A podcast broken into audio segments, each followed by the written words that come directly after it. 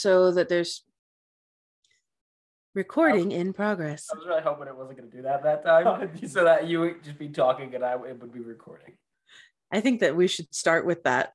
Her voice going recording in progress. I don't know if they hear that. I don't think so. I don't. Okay, who's starting? Me. Welcome Okay. to Don't Drink the Tea, the Agatha Christie podcast where we analyze her books one by one. Her being Agatha Christie. I've said that the last few times. I'm Josh. I'm Charlotte. And I'm Zachary Thanks for joining us today. We are taking a flashback Friday and are back on our good friends Zoom. So if we have any delays or technical issues with the sound, even though it does sound great because we're all using our Mikey mics, thanks to Zach. Hi. Uh, hopefully this episode goes.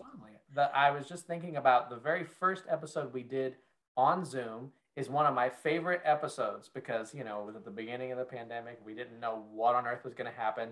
That was the day that my eyes were burning because Zach and his dad had just made chicken nuggets in the fryer or something. That's that's way too much memory to go with one episode. you, you, we did the Evan Almighty episode. I love that one. That's one of my favorites. I found the notes from that game the other day and I'm like, what on earth was this? It took me a second to remember, but I did remember it. But I remember being so what? Am I, am I answering this now? I didn't hear his whole question. Go ahead, Josh. I said, would you say that Evan Almighty is Charlotte's best game? No, personally not. I would say Murder in the Mews was a little bit better. Murder in the Mews. and the Mews. oh, um, classic. Yeah, I'd say that game probably is probably the second biggest game in America since the Super Bowl. Yeah, and Beyonce played it both.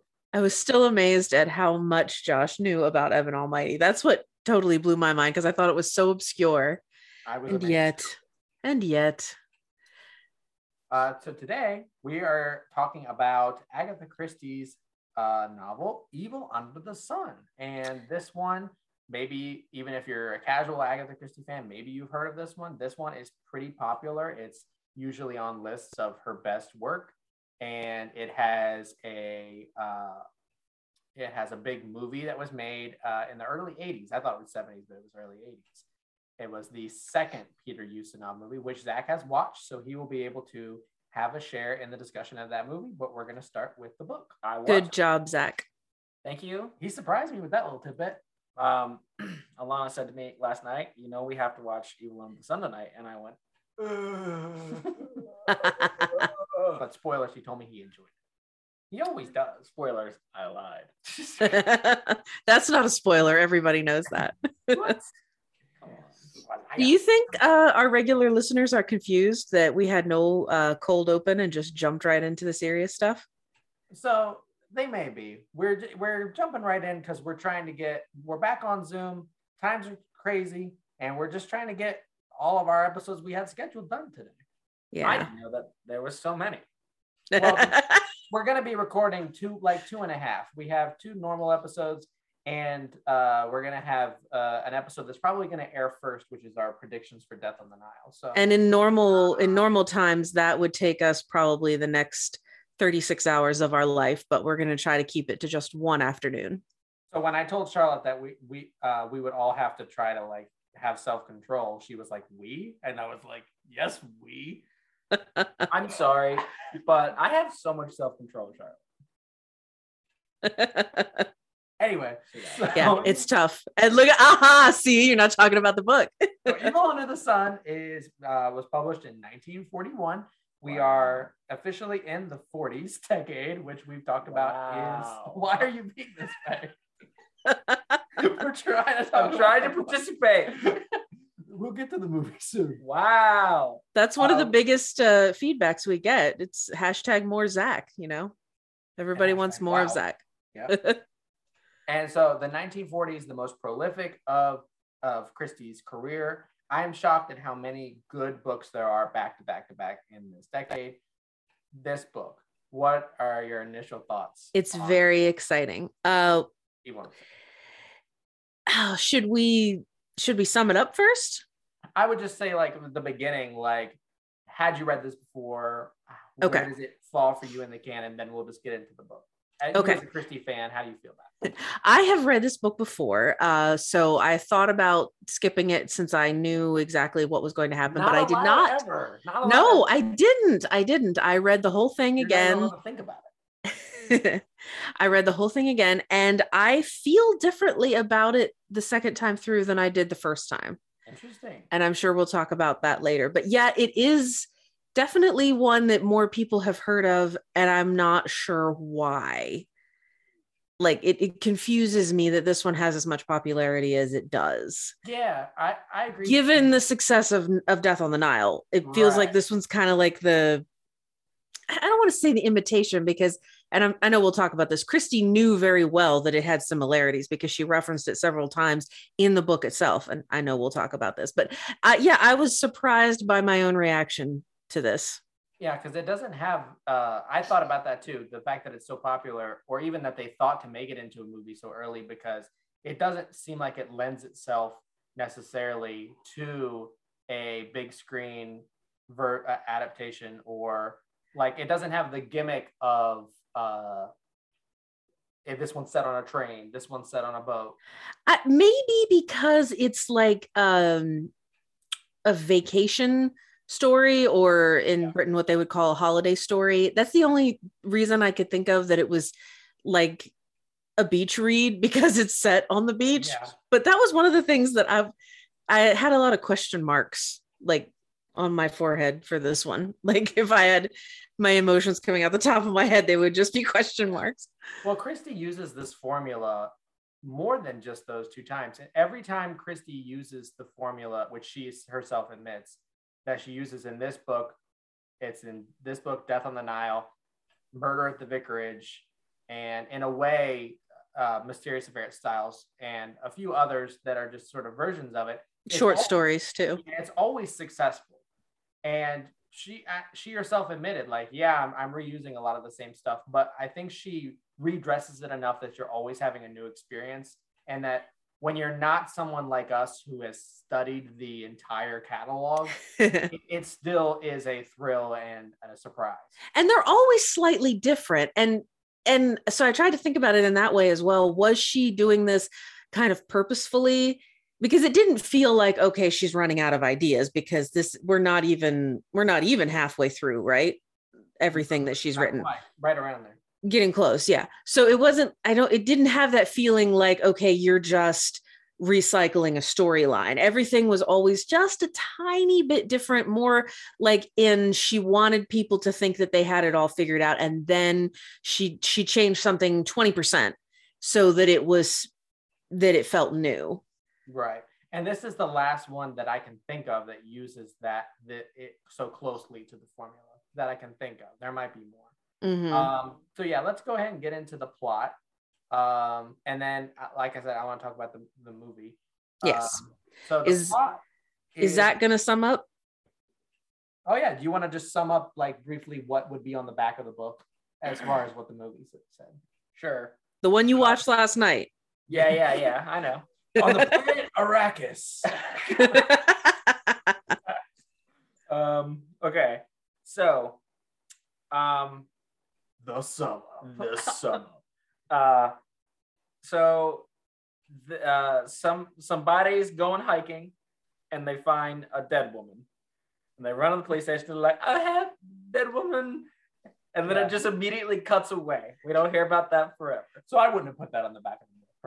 All right. Well, let's cut that. It's like essentially, what would you tell somebody this movie's about? You don't have to sum up the whole thing. Uh, rich lady steals Popeye's diamond. Uh, Poirot goes on vacation to get it, and uh, death comes under the sun. Excellent. Wow, that's that was like a tagline. And so thanks, guys, for clapping. to roughly translate, I was clapping in my mind. yeah, I was clapping it out loud. To roughly translate that, uh, Oh my gosh, that was beautiful. so this book follows the same uh the same plot line because it's a it's a she's expounding on a short story that you had watched the movie version too, which is Triangle at Rhodes. Oh yeah. Yeah, so it follows the same formula, but it does different things with it. Of uh, we're on an island with a, with a bunch of characters, all on vacation. Poirot's on vacation, and uh, we have a newly married couple, uh, the Marshalls, and Arlena is the wife, and she's known as uh, she's an actress, and she's a man chaser. Every man wants her. She's a very loud and she always wants attention, which is not doesn't really match up with her new husband, who also has a daughter from a previous marriage. And while they're on this island, there's another couple there, the the Brewsters, and No, uh, the Redferns, Red Ferns. Sorry, sorry, sorry. The Redferns. I got that mixed up. I I nodded, but I didn't. which when I took notes, I didn't write anybody's name down. All I wrote down was the wife of, and I'm sure. Yeah, Yeah, that's I what like- you do every time. I, I have nobody's name. So yeah, the Redferns. Uh, so she has known Patrick Redfern previously, and it's very obvious to every single person on the island that that something is going on between the two of them, and there there's no secrecy about it. yes, Essentially, that's the plot. And uh, eventually, Arlena is found strangled on the beach. And so um, the book, it, it, this has been made into a movie twice, and we'll talk briefly about the Suchet version. Uh, the book has uh, m- more characters than either of the movie versions do. And that's true of every Christie book because we have the gardeners who are a couple that are there. It's a very loud wife and a husband who never gets a word. He's just very like yes. American. Yeah, Yeah, it's an yeah. American couple. And there's a, a priest or a reverend A vicar vicar on on the island, which is not in in the movie. and uh Emily Brewster, who is Bru- like yeah, a, a an athletic.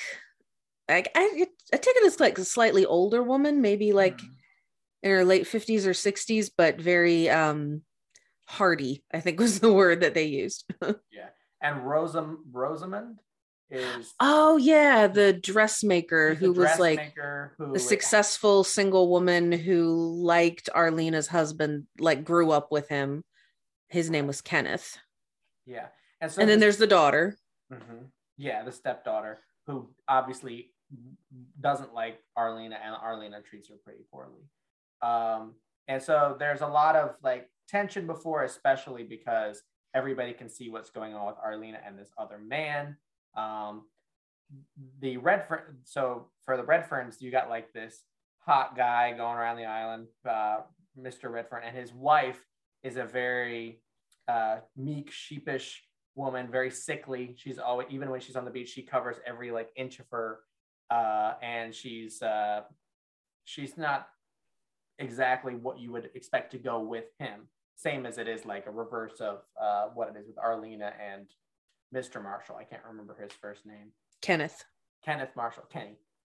Um, Kenny boy. Kenneth Verano Marshall. Um, so she gets strangled on the beach. They, uh, Mr. Redfern, and in the book, who's with who's with him? Is it Brewster? In the book, Emily Brewster is with him. Yeah, they they go out on a boat together and they see um Arlena laying on the beach and and Patrick was like, "Oh, let's just go over and say hi." And and then she's dead. Dead. And uh, all the people you would have expected to have done it, Kenneth Marshall, the the hot boy that was that, that was flirting with her, Patrick Or or or Patrick's wife. Everyone has a cast iron alibi. Right. So uh, let's just get into talking about the book. Let's discuss it. Uh, thoughts, feelings. I'll, I'll just start with a little bit of something that I wanted to talk about. This is a is a tiny book. This is one of her shorter books. it was a fast read. yeah, Yeah. very fast read. I think I read it in like two days, in two sittings. And she, I think she does a really good job with setting up all of the, even though there there are characters we do not find out anything about who are just kind of useless to the book, which is one of its biggest flaws, I think. Uh, the characters who are central to the plot, uh, I feel like we we understand them eh, very quickly. Arlena is a, is she's not my favorite of the Christie victims, but I get a lot of layers to her character pretty quickly in the book. I think she she does that in her exposition very well in a short period of time. Mm-hmm.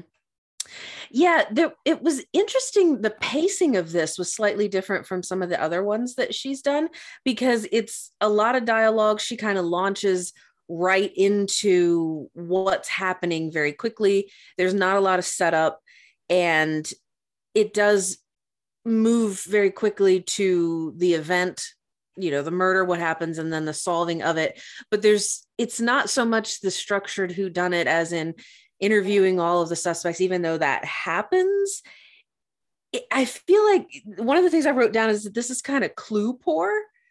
I feel like she doesn't give you much to work with till near the very end which is also like a complaint that you hear sometimes for golden age mystery writers is that they don't right they don't that they don't give you enough information for you to solve it yourself.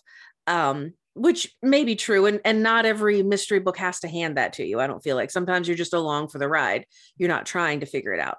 But i don't think personally that you could have figured it out because there's so few indications and they're all very very subtle um that doesn't really get addressed i didn't feel like till very near the end. I it's hard for me to tell because I actually watched the movie before I had read the book. So I watched the movie when I was a kid because this was one my mom had seen as a kid. And so we watched it together and then I read the book. And so it's hard for me to figure out if I would, but I actually had the opposite feeling whenever I, Zach's cat is scratching at the door. Allow me to go get the cat. I actually had the opposite feeling where I was I was thinking like this might be one that you could figure out. Uh, oh, really? That's interesting. And, and I guess for me personally, I don't always like want a bunch of clues. A lot of it is dialogue based. You just kind of have to figure out based off of where people were and sort of on like, well, what did we actually see happen here? Like, this is this person's alibi, but is there a way there could be a hole in it? And that's what I prefer. that's what I prefer with the Poirots because she does that a lot. Once we get past them, you can hear every sound effect of Zach feeding his cat. That's what we get starting in this era, especially not early on, but we get more Poirot being it's based off of human nature or the circumstances less than clues. But, right. And I agree that it was more psychologically based, but n- no, not so much as Sad Cypress, where there was a lot of, in Sad Cypress, there was so much going on internally. You don't get hardly any of that in this one. It's almost all a, an extroverted tale. You're you're along for the ride. You're watching and listening to what everybody says and you very rarely ever get any inside views on how people feel. You kind of have to judge by what you see or what people tell you which is a is a pretty good vehicle um Especially- to be honest. And like what you were saying about arlena is that you mostly only have an opinion of her based on what everyone says about her. And just because all of the other characters say the exact same thing about her, mm-hmm. you feel like okay well then it has to be true. Right. and then i do like that near the end Poirot tells you how he feels about her and it's completely opposite. And you know that he's right.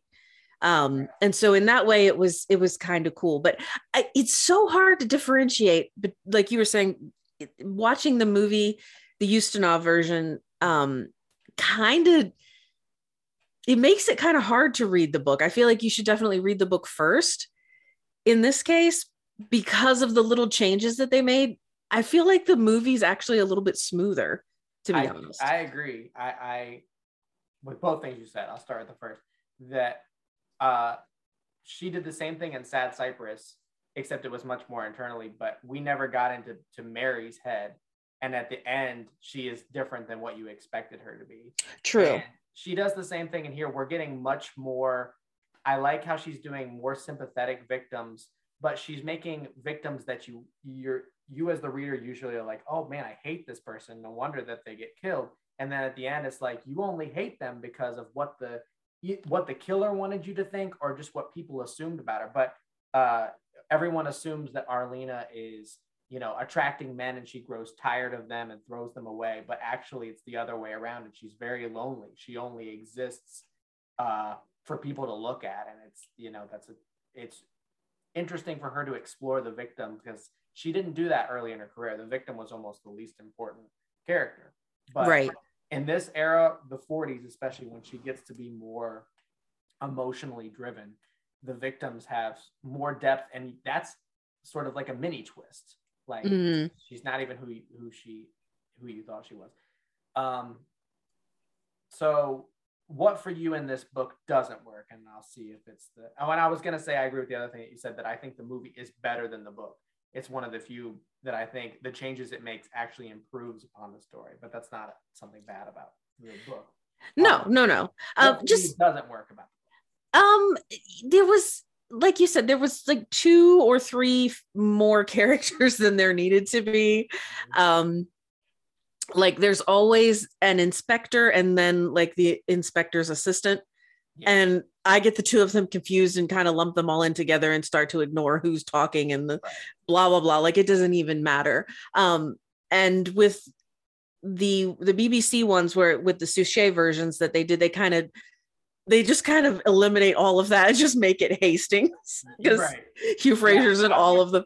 I want to talk briefly about that one before Zach talks about the good one because I have a lot of beef with that version of it. Yeah, same, same. Me too. Um, so yes, so some of the things I wrote down was um like I couldn't decide if this was plot driven or character driven. I feel like it was kind of a, a balance of the two because you could tell Christie wanted it to be, you know, the the the setting was very important, but not nearly as important as say um, and then there were none or murder on the orient express but it was still important in a way because of the solution which i, I guess we're probably not going to spoil this one but the solution had a lot to do with the setting i Right. think is part of it um and yeah it was it was kind of victim centric Yeah. uh which i liked and i like that i like poirot's sum up at the end because he's got a lot of his i love it when he gets that righteous anger and he get he gets really offended by not just by the crime but by who committed it and and why they did it and he just Right. he cannot stand like selfish people Mhm. and it's so it's always kind of nice to see him get outraged by when people just are just being selfish yeah, love it when he gets mad. And some of the characters are there's a couple of characters that I really really like and then I feel like a lot of them are kind of disposable like the like the the vicar uh, Stephen Lane which you feel like kind of starts out like he's supposed to be kind of the glue that's holding it together as far as the background like the the evil part quote unquote he's so hey kitty we now have a cat on the set. Yes, she on my lap. I'm jealous. Kitty kitty kitty kitty kitty It kind of goes with the cozy feel. oh my goodness purring now. and purr now. No, Um, I was showing Charlotte the cat's face. He's so cute. She- She's so cute. um, but yeah, the the Stephen Lane, he's he's in it very little, and it's almost like he's holding up a sign the whole time that's like, you know, I'm a red herring, you know, I'm I'm a false clue. I'm not going to amount to anything, but I'm here, and that he he was kind of disposable. Um, the most important thing about this book, I feel like, oh no, I can't. All right, fine. Everybody knows this by now. We're just gonna spoil it. That's fine. Everyone expects us to. yeah. Um, the most important part of this book, I think, is the dynamic between Patrick and Christine Redfern. Yeah. That is the most important thing in this book. And I thought it was really interesting. I don't know that has she so far really written so much about like like an absolutely toxic couple. Like has that really been forefront? Because we were talking about how this this um this storyline has been used in different variations before, but I feel like They're Christine and. Patrick are, are very unique. They're yeah, they're much uh worse than the other couples. Uh because you have like I don't I, we I guess we've already spoiled Death on the Nile before in that episode.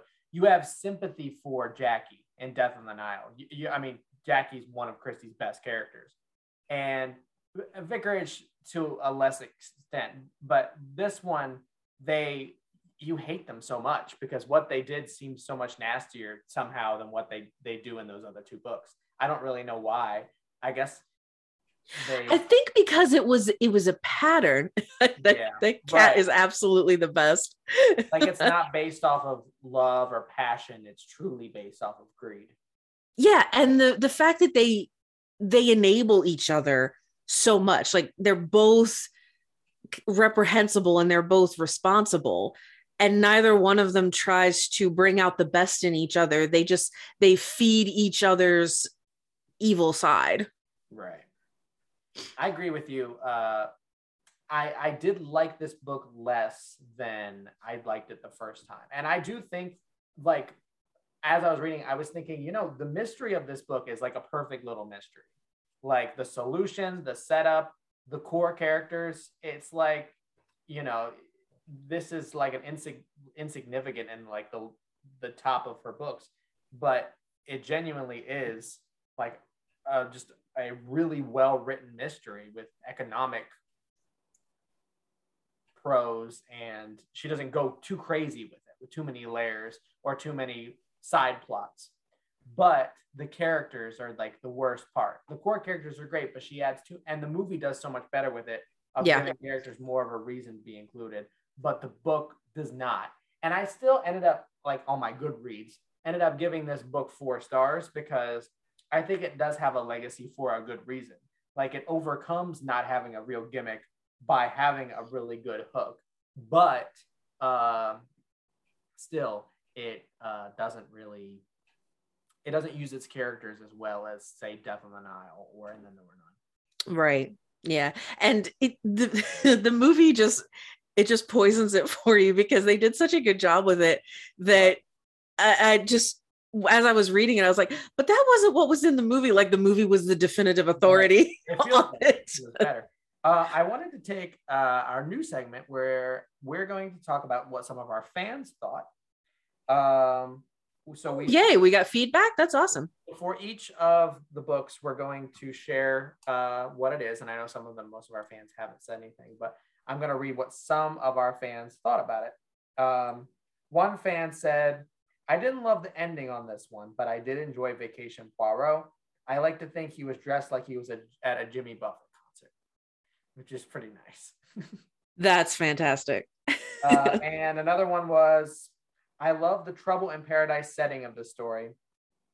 I love that it has a deeper character focus and subverts the typical expectations about some of the main characters. So, going along with what we said about the victim. Very nice. Well expressed. And I know that I, I heard uh, one in passing this morning. Um, Alana said that she just liked Poirot's uh, clothes in the movie, but we'll get into that. um, oh, so- yes. uh it is hard to rank this one. I still give it four stars, and I still think it's a great. I still think it's a great mystery book. It's impressive that you know, thinking about it with Christie, that it would be like below some things. When I think of just how well written the mystery is itself. Uh, so where would you think that you would rank this? Just for some, you know, the Sad Cypress we gave three and a half stars. Just talking about some of our recent ones um, when we go into four stars, we have like uh, Hercule, Hercule Poirot's Christmas, Murder is Easy, Three Act Tragedy. Murder at the Vicarage has four and a half stars. Uh, I I don't know. I feel like it's like a 3.8 for me. I know that that's kind of obnoxious, but Well, I would give it four, so that would just take it up to four. yeah. Um Where would you put it then, ranking it with the four? Hercule Poirot's Christmas, Murder is Easy, Three Act Tragedy. I think it's better than Murder is Easy and Three Act Tragedy. Uh, it's definitely more iconic than Hercule Poirot's Christmas, and they. While I like Hercule Poirot's Christmas, this one is much more. Uh, it's tighter, even though it has loose characters. So I personally would have put it uh, above Hercule Poirot's Christmas. But what do you think? I would put it above that, but I would put it under Murder is Easy because and maybe that's just because I had never read that one before, so I really enjoyed it. Um, but I feel like that one had way more going for it. But the only issue is we did put Murder is Easy below Hercule Poirot's Christmas. So Oh, okay. You were reading it. yeah, yeah. Never mind. Never I- mind. I mean, yeah, I would I understand would put it above okay. I would put it that was the only question that you I asked. I'm sorry. I think would put it above Hercule Poirot's Christmas, yes. The reason why it's weird in retrospect is sometimes where I'm averaging our opinions Right. or, or putting mine above yours. Yes, I was, I was gonna say that, but I didn't. Okay, so Evil Under the Sun then is number eight on our rankings, which is pretty cool. It is a four star read. So what we have is, uh, and then there were none: Death on the Nile, Murder by Roger Ackroyd, ABC Murders, Cards on the Table, Murder on the Orient Express, Murder at the Vicarage, Evil Under the Sun, Poirot's Christmas, Murder is Easy, rounding up top ten. I have a feeling it's gonna get bumped out of the top ten. I think it will, but uh, I think it's going to stay high. I think it's usually kept pretty high in, in everybody's ranking. And so for, um, let's see, for Poirot books in general, it is number six. Okay. Uh, okay. So I guess I can I guess I can sleep with that, I'm knowing that that's what the rating is. wouldn't want to keep you up. So really quickly, we'll just we'll just gloss over the David Suchet movie version. It really stinks. Whenever, whenever they have to cover over like a big book that's already been done, like we talked about Orient Express is really bad. I think Death on the Nile is beautiful because they don't try to change anything.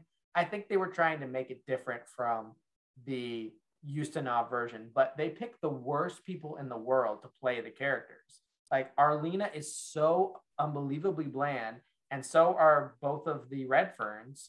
And they have the they add the plot line where Poirot is going there for his health. So a lot of it is like jokes, and they make the stepdaughter a stepson. And Nothing about it works. Like it just it had it's so blah. That was the yeah, word I and and what we were saying about like Arlena being so important and the victim being hateable, but in the end relatable. Hateable, She, relatable. she has like two minutes of screen time Yeah. and you can't even i couldn't even dislike her because the actress who played her was you know she was cute and she did a really nice job of just being like just kind of like a nice person who comes and the, the extent of her air quotes flirtations with patrick redfern is like oh my gosh it's so nice to see you let's go for a walk on the beach and i'm like how it's like there was no indication that there was anything going on with them at all. It was like she had just met her brother. It didn't And- hold any of that like ooh look at them. Because that was a big thing in the book. Every single Right. person Everyone was did. like oh okay obviously those two have got something going on. Like it was so blatant and it was just totally missed that subtlety or there was not even subtlety. There, there was nothing. It just didn't exist. And they they really ruined Christina Redfern because you know in the book she's like a character that everyone pities because she's like the reclusive wife who you know Arlena is so beautiful and she's like wrapped up in but the the actress who plays Christina in this she's just she's like she has more star power and more charm than Arlena like Yeah. could- I could, see it being the other way around it's just the difference of the color of their hair It's- really poor casting right exactly yeah who had dark hair and who had fair hair randomly they add Hastings, who has just opened up an Argentinian Argentinian restaurant at the Yeah. beginning. Poirot has like a like a heart attack or an episode at it, which is why he goes to the island. And at the end, the big reveal is that Hastings' new restaurant gave Poirot food poisoning. And Yeah. Hastings is like, well, that's crazy. But then they reveal it gave everyone at the restaurant. There were like 20 cases of food poisoning. And then they were like, oh, and they closed your restaurant down. And Hastings like, they closed it down. And I was thinking, Hastings didn't know they closed his own restaurant. They just closed right it without even letting him know because the food Yeah. was so bad that it like almost killed 20 people.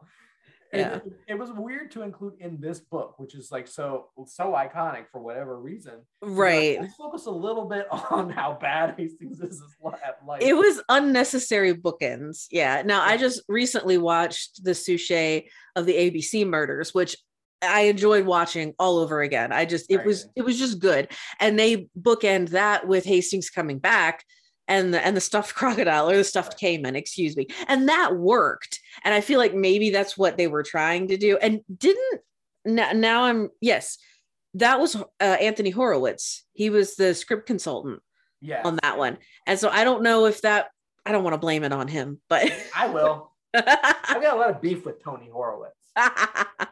But think- yeah, the, the only thing I liked about this one, and I had to write it down because I didn't want to forget. Oh yeah, and the the vicar was like the he, the poor man. He tried so hard to be crazy, and all he did was just sweat through through the whole So I- movie. It was sad. The best thing that I liked about it was at the very end when when Poirot was doing the reveal. Jap is there because like it had to be in his contract, I guess, and he's like. That's the most devilish thing I've ever heard. That's the best line in the whole movie. they uh it's in the weird transition because you know the old Poirot series and then like the newer seasons they they're very different in how they approach the books. And there's like this little segment in the middle where they're trying to figure out who they are.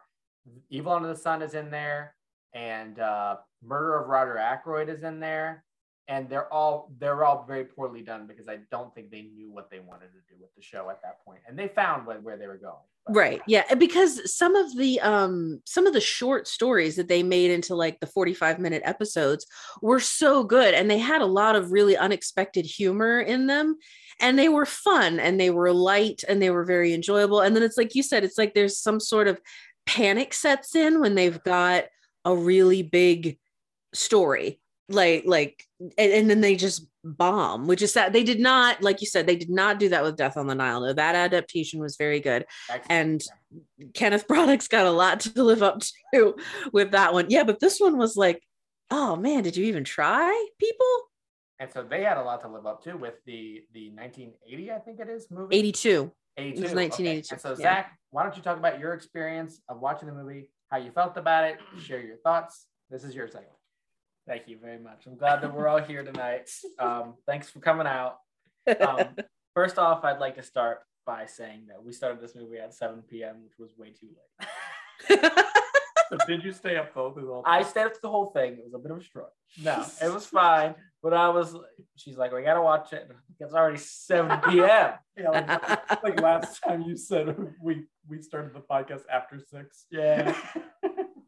I just, you know, I'm wrecked after 5.30. Yeah. So, um, I mean, it, it was two hours long, man. That puts me right at bedtime. I know. I started watching it at nine last night. Oh, well, you got nothing better to do. That's a hard working me. I got to go to bed. Okay. so this is how I've wrote a few a few summary lines to help out. So the beginning of the movie, uh, movie uh, I wrote down: woman dies, chubby cop looks shocked. Then Perot goes and looks at jewels.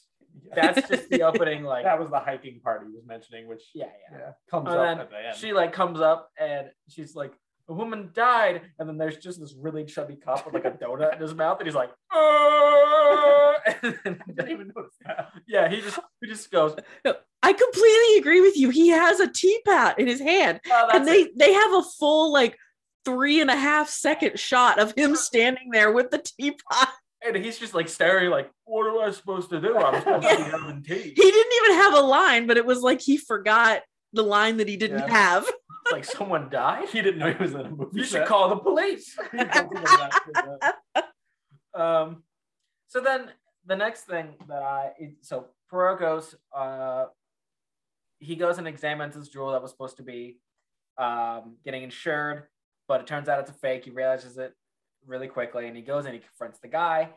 And the guy's like, "Yeah, I know. I gave it to the actress. She was supposed to give me it back, but she gave me this fake instead. And you know, I'm pretty TO'd about it. I'm gonna go get it back." And he's like, "You want to come with me?" And he's like, "I would ride with you on your boat, but I get seasick." Now, is that a thing that is true about Perot? Does he actually that- get seasick? Is that in the books? It's canon, yeah. He it? it, comes up a lot. He's is always He hates, he hates boats. transportation besides trains. he hates the ocean and he always gets seasick. Yeah. okay, because I was like, I've seen him on a boat so many times.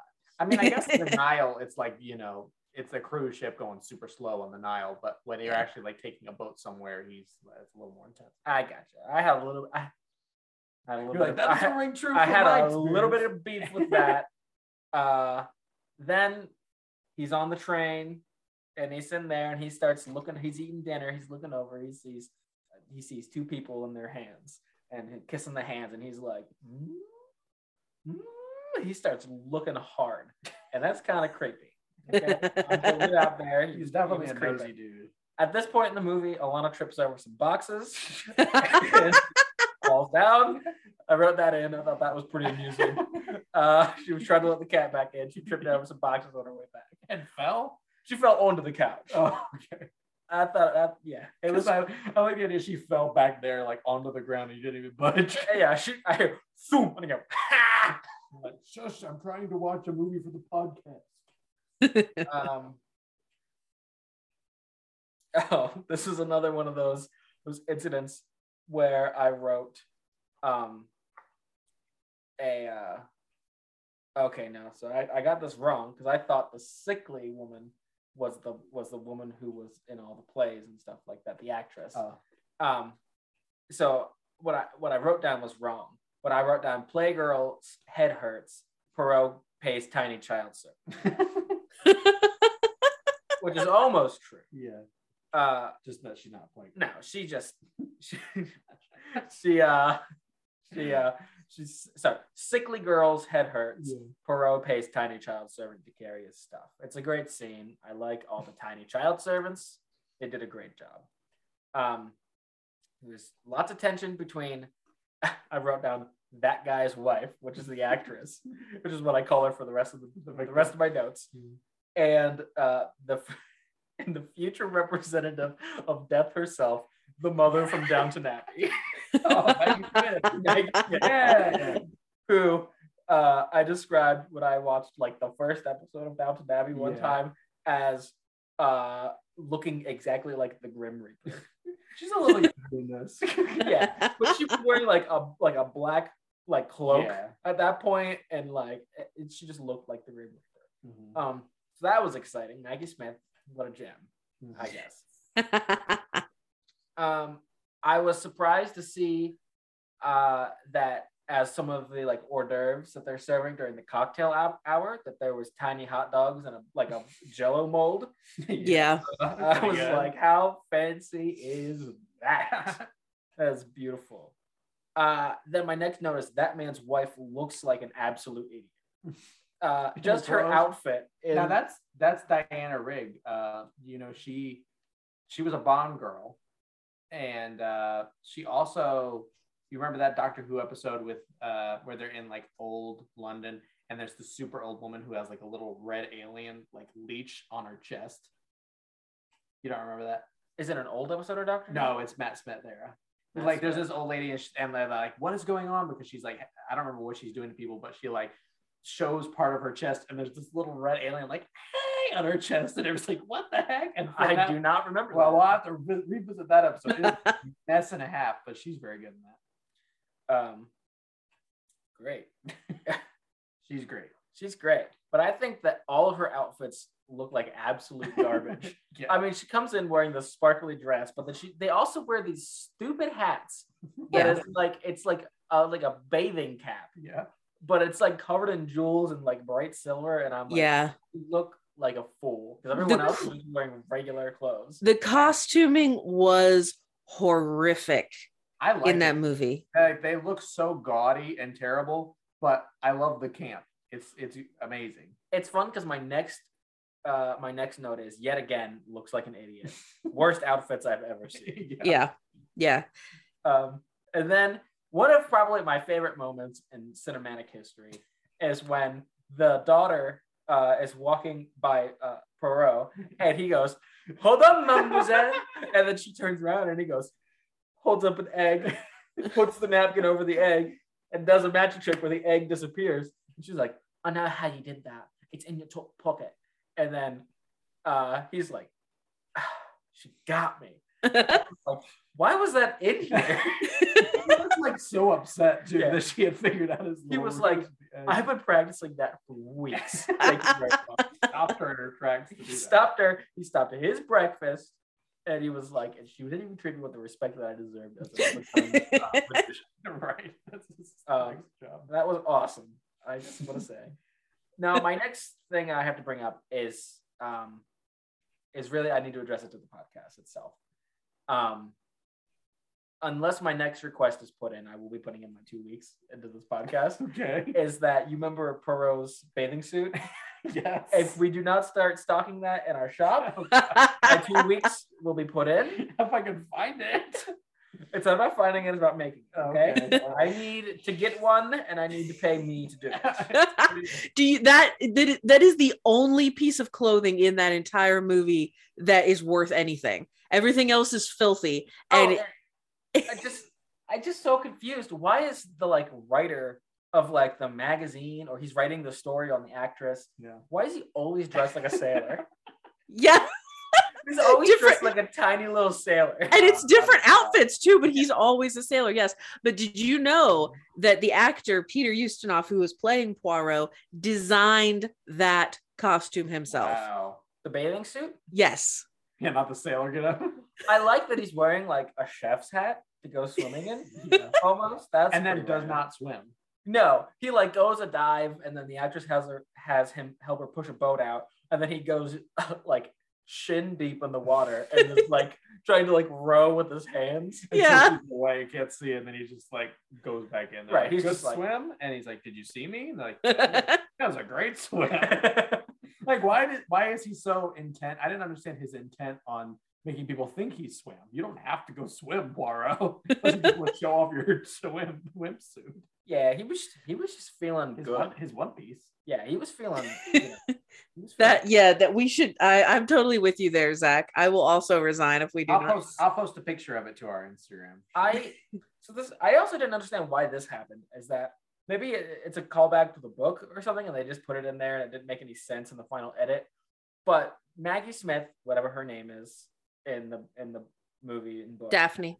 Daphne, she goes for a walk, and then she runs oh, yeah. into a Oh, I know what you're gonna say. like Yeah. maggots hanging out of it, and she's like, oh, and then it moves on and never comes back up, and I'm No, like. it's completely random. I'm like, why? Why does this? That's happen? that's not in the book at all. Yeah, and I wondered about that too. The only thing that I could think of after watching this movie like seven times was that maybe they did that to prove because because they do a lot of like flashbacks to like oh this is what could have happened and like show something playing out but it didn't happen is Mhm. that she might not have been where she said she was. Like she went for this walk apparently by herself to write notes for a staff meeting and then later you see where she had walked like she was sitting on this little bridge and she wasn't there. So it was like oh maybe she didn't really walk that way. So i i don't know if there was like some sort of shock value to like oh hey look dead rabbit but it made no sense either Yeah. Um, I don't know why I was. the last note that I took, because I only took notes up to the part where um, the actress died. Mm-hmm. Because after that, I think like the story actually like starts, and it happens really late in the movie. Yeah, Uh-huh. I, I think. There's a lot of buildup. Um, but like up until something like that that happens, and then it's just like really focused on like what's happening. Not a whole lot of really weird stuff happens Yeah. after that, but right I think it's it was really funny until you realize why he did it. Um, that they discover that the woman with all the bad dresses dies, as I put it in in my notes. Uh, then uh, Perot shows up and he like is like he like looks at her and he's like, okay, we'll keep this subtle. He realizes around the time of death, and then as he's walking away talking to uh, Daphne, I think he like looks over and he sees a cave, and then he just is like, I'm gonna walk through that cave. but I thought that was so funny before I realized he saw something in there. I thought he was just like, man, I want to go in that cave a little bit. And then he walks in and he's like, this is a nice cave. I, I guess they were trying to imply that he thought the murderer might be in there. Oh, yeah I just, I just liked. He was like talking to her, and she's like, "So what do you think?" And he's like, "Well, I cave uh, Cave. I like cave. hold on, what's the cave?" So, then So- he walks in the cave. Only two questions uh, that I would want to ask you about the movie is Okay, okay. one, one, how do you feel about this Poirot in comparison to all the other Poirots you've seen, and were you surprised by the ending? Did you remember the other thing we watched? Um, I did not like this Perot as much as the other ones. Um, nothing like looking back on it, I don't think he was bad.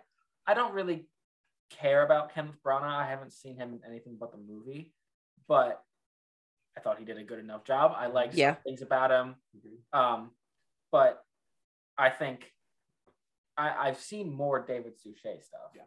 and I think I just am used to him being Poirot, and so when it was him, I was like, huh? And then I like I watched him, and he was just very different Mhm. in his portrayal, and I was like, I don't really like this guy as much. He didn't do a bad job. He just wasn't as like particular as the other Poirots were, because I don't. Maybe, but I wouldn't think that Poirot would be caught dead eating the egg out of his top pocket after he put it in his top this, pocket. this Poirot is not Right. as uh, centered on um, the quirks as the other Poirots are. He plays it much more bland. Uh, I mean, in comparison, because the other one from that era is Albert Finney, who they could not get back for Death on the Nile, the second one, because the makeup was just too difficult. That was his only reason. But he played him, whether or not you like that performance, he put so much into it that it kind of feels like Peter Ustinov is sleeping through his performance.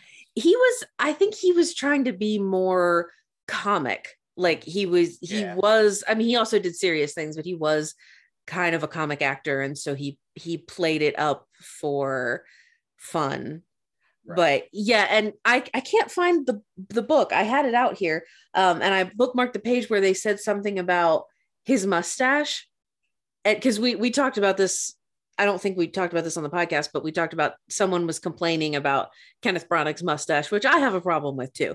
I don't. but it never says and we, we were we were talking about how does does christie ever say what poirot's mustache was supposed to look like? We just picture it okay that david suchet is the definitive poirot mustache. But in this one it in the book it said in evil under the sun it said something about his luxurious mustache but Yeah. never said anything about the shape and and suchet's is like you know very small Right. Suchet's is is iconic, but that was because illustrators had made what they felt Poirot should look like. right even though that's what people think, it is Suchet's mustache is the least like what Christie described, which she never Right. described it, but always people looked at the mustache and said, that is a ridiculous mustache. Suchet's mustache is not ridiculous. Kenneth Branagh's is, and I love it.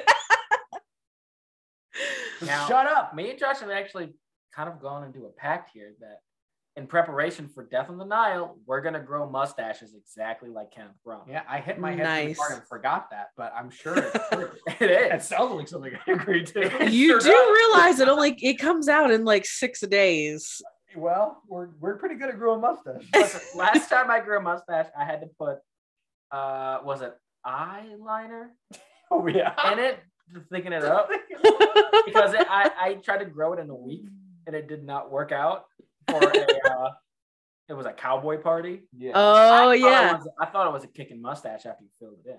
yeah.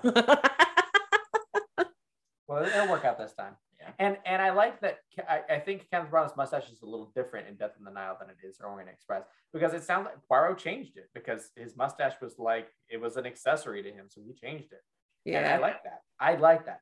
Anyway, this movie uh, is my. I think it is my second favorite uh, Christie big screen movie. yeah Orient Express of the 70s being my favorite, but this one, um, let they do so much with. I mean, it has an awesome cast. Maggie Smith is amazing in it. James Mason and who is his wife? Who's playing his wife? uh sylvia miles yeah, because I I've never really seen her in things, but I knew it was a big deal that she was playing that character, and she does an amazing job. Roddy McDowall and Diana Rigg, and Yeah. all of them are doing, and they all are having so much fun in it. And Yeah. so over the top. Because I even I even like the costumes in it because of how over the top and ugly they are. Like, they're they're disgusting and i feel like they just like the movie would be almost perfect almost flawless if it wasn't for the it costumes is not a it is not a bad note in my mind. It is a good note in my mind because Death on the Nile, the one before this, won an Oscar for its costumes. I like the costumes better in Evil on the Sun than I do Death on the Nile. oh my because gosh How loud and abrasive they are. they are extremely abrasive I that is the right word How more accurate to what the Ugh. 30s look like. That's what I always say when we watch. but th- see that's the problem though is that it was very the costumes and the food like yeah whenever food comes by it, it looks awful it was extremely 80s like they didn't even try Yeah, to make it look 80s like it was the 30s or the 40s it was it was so full on the 80s like but love it. I love oh gosh but but yeah this this movie is just it's rewatchable it's entertaining the changes that they make from it to the book are just th- so much better. And I wish Christie could have seen this one. yeah, yeah. I think Orient Express, Evil Under the Sun, the and then the modern Orient Express, maybe because Crooked House wasn't on the big screen, or else I'd put that number three. But those are Yeah. at the and Evil Under the Sun. I Orient Express is more traditional and it and it's just like such a classic. It, Yeah. it won so many Oscars because of how much love is put into that one. But Yeah. this one being second says a lot about how it it it's fun and it and, and like you said everybody looks like they're having a good time maggie smith is just great i mean she's great in everything she does but she's so entertaining in this and she's always trying to to help poirot and she thinks she's got things figured out and Like, she's the most theories, ridiculous which are all stupid. explanations like yeah like somebody was killed by a pair of nutcrackers somebody was killed by an "Oh, eel yeah um and yet i feel like there, there were times when her and peter ustinov would like talk over top of each other and i don't feel like that was scripted at all i feel like that was just Yeah. them being amazing because because it was a lot of uh, stage actors who were in this as a, as a film and I, I always love to see that i love seeing stage actors in film because they bring a totally different level of performance and they got the Redferns right because i feel like patrick redfern is an extremely important christie male character kind of like Philip Lombard and, and then there were none. And they always, or not always, but very difficult to cast. And he just like everybody in the Suchet version, he was just bad. Um, Goodness. But he was he was excellent. And like when I looked him up, I think his name was like Nicholas Clay or something.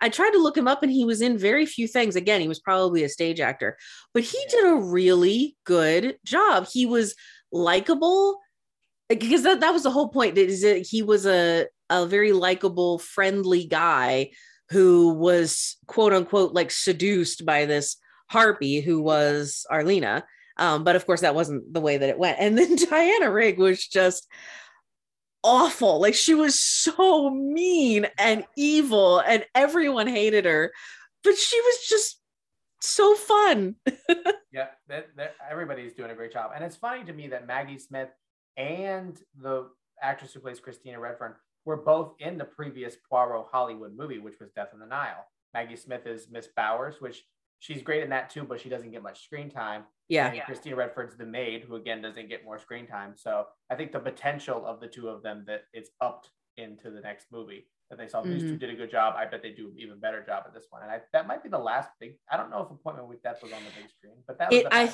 think uh, you know i read somewhere that it didn't that well i guess it was imdb that this one was like the least successful of all of those That ones sense. that they did and so i think it was their last one um which was really sad because there there should have been more. Yeah. But um and also the location is so gorgeous. It was filmed in spain an island off the coast of spain um and in the trivia it this was one of the things that the director said because that was where he he had like a summer home there it said the island should be a star when he read the book and wanted to to do the movie that the island should be a star and it really is the the sets are beautiful and the location is gorgeous and it's yeah it's just the music is fun too it's just a fun Oh, great movie music because it's Cole Porter. Yeah. Oh, the music is amazing in this. I like even just the score. It's just great. Yeah. yeah Great Yeah. movie. It might maybe I, I don't know. On a on a day on a good day or a bad day, it could be my number one. It depends. but it's definitely in the running and uh, this is a fun fact which you i thought that i was being really clever that i figured this out but probably you already knew this that so here's diana rigg and maggie smith together in the movie Yeah.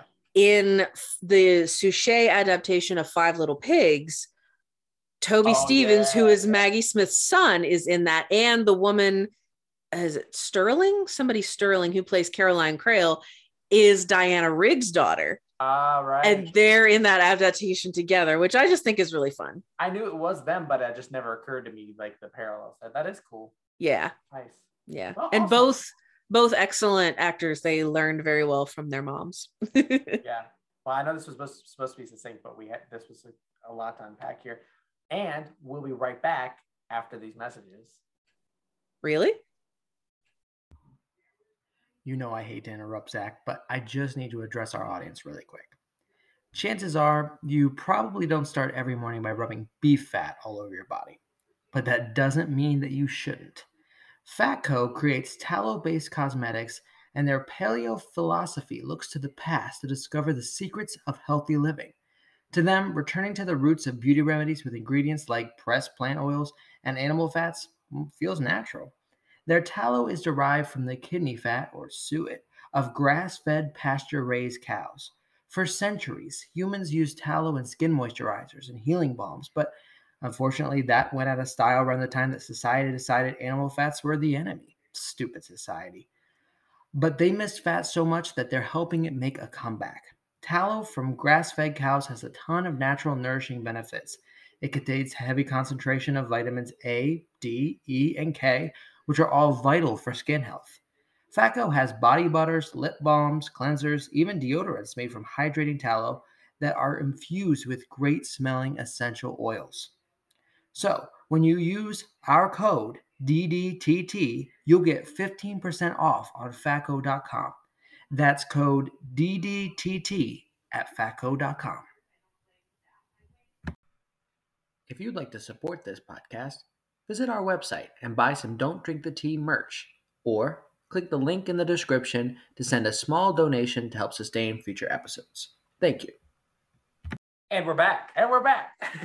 All right, Charlie. Wow, we had messages. That was fun. I hope that they were good ones and not just you There guys were- stink. There were messages of uh, war, starvation. and the fall of mankind. They were messages from the mole people. It's what they were. So please present us to your game so we can almost live up to our promise of maybe having a shorter episode. Probably not. How long have we been on here?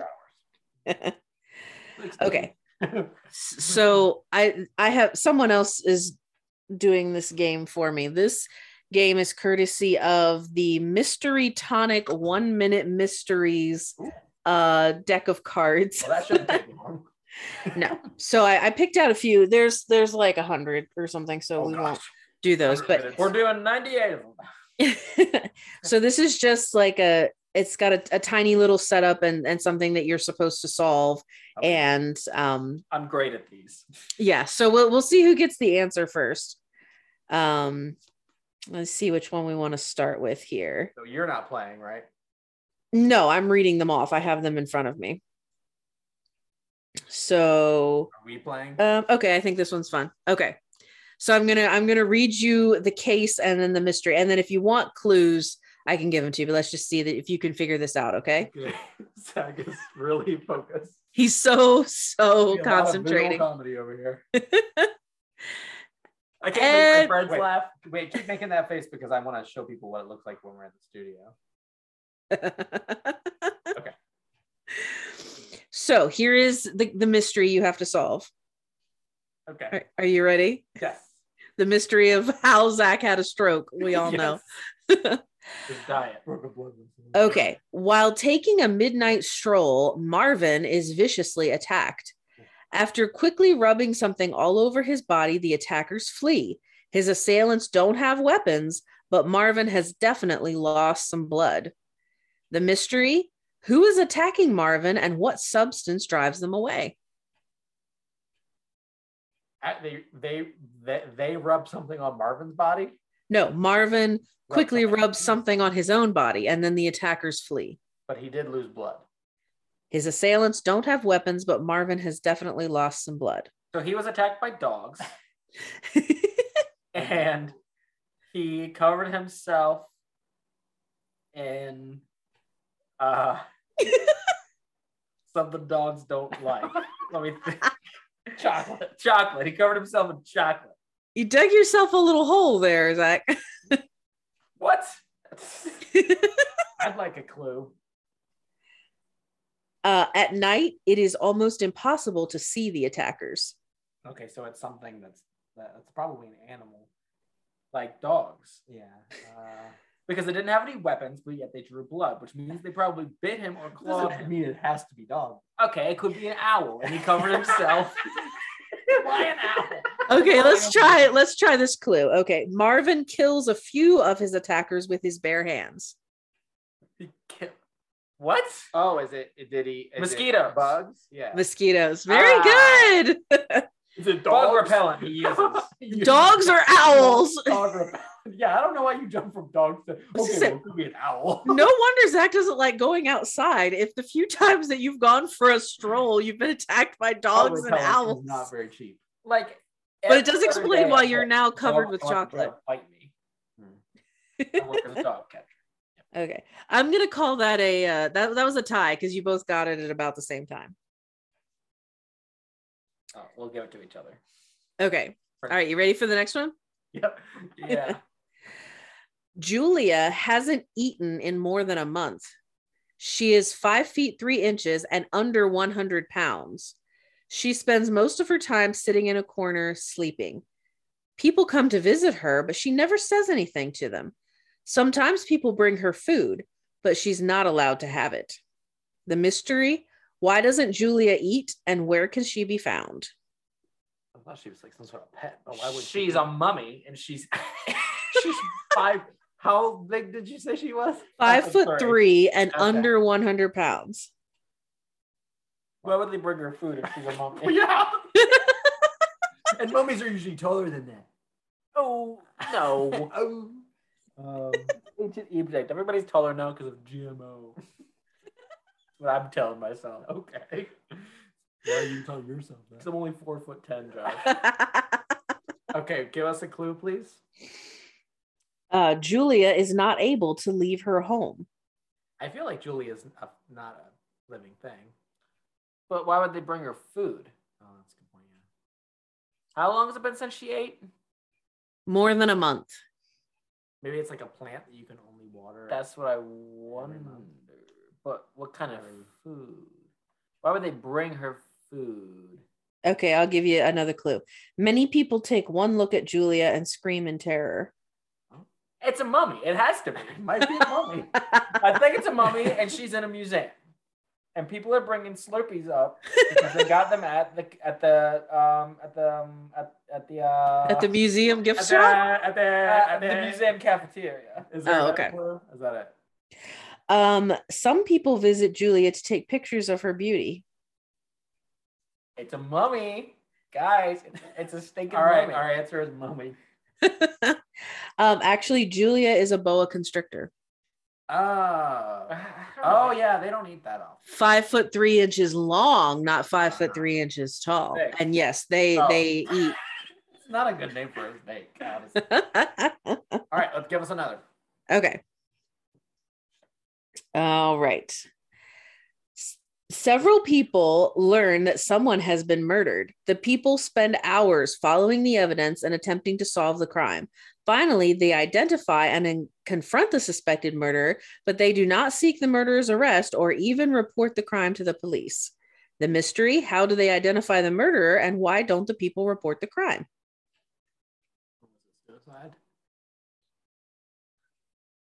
How would they confront them? Hey, I did you kill yourself? I, I thought they said they don't. Do that. They confront them, but they don't report the crime.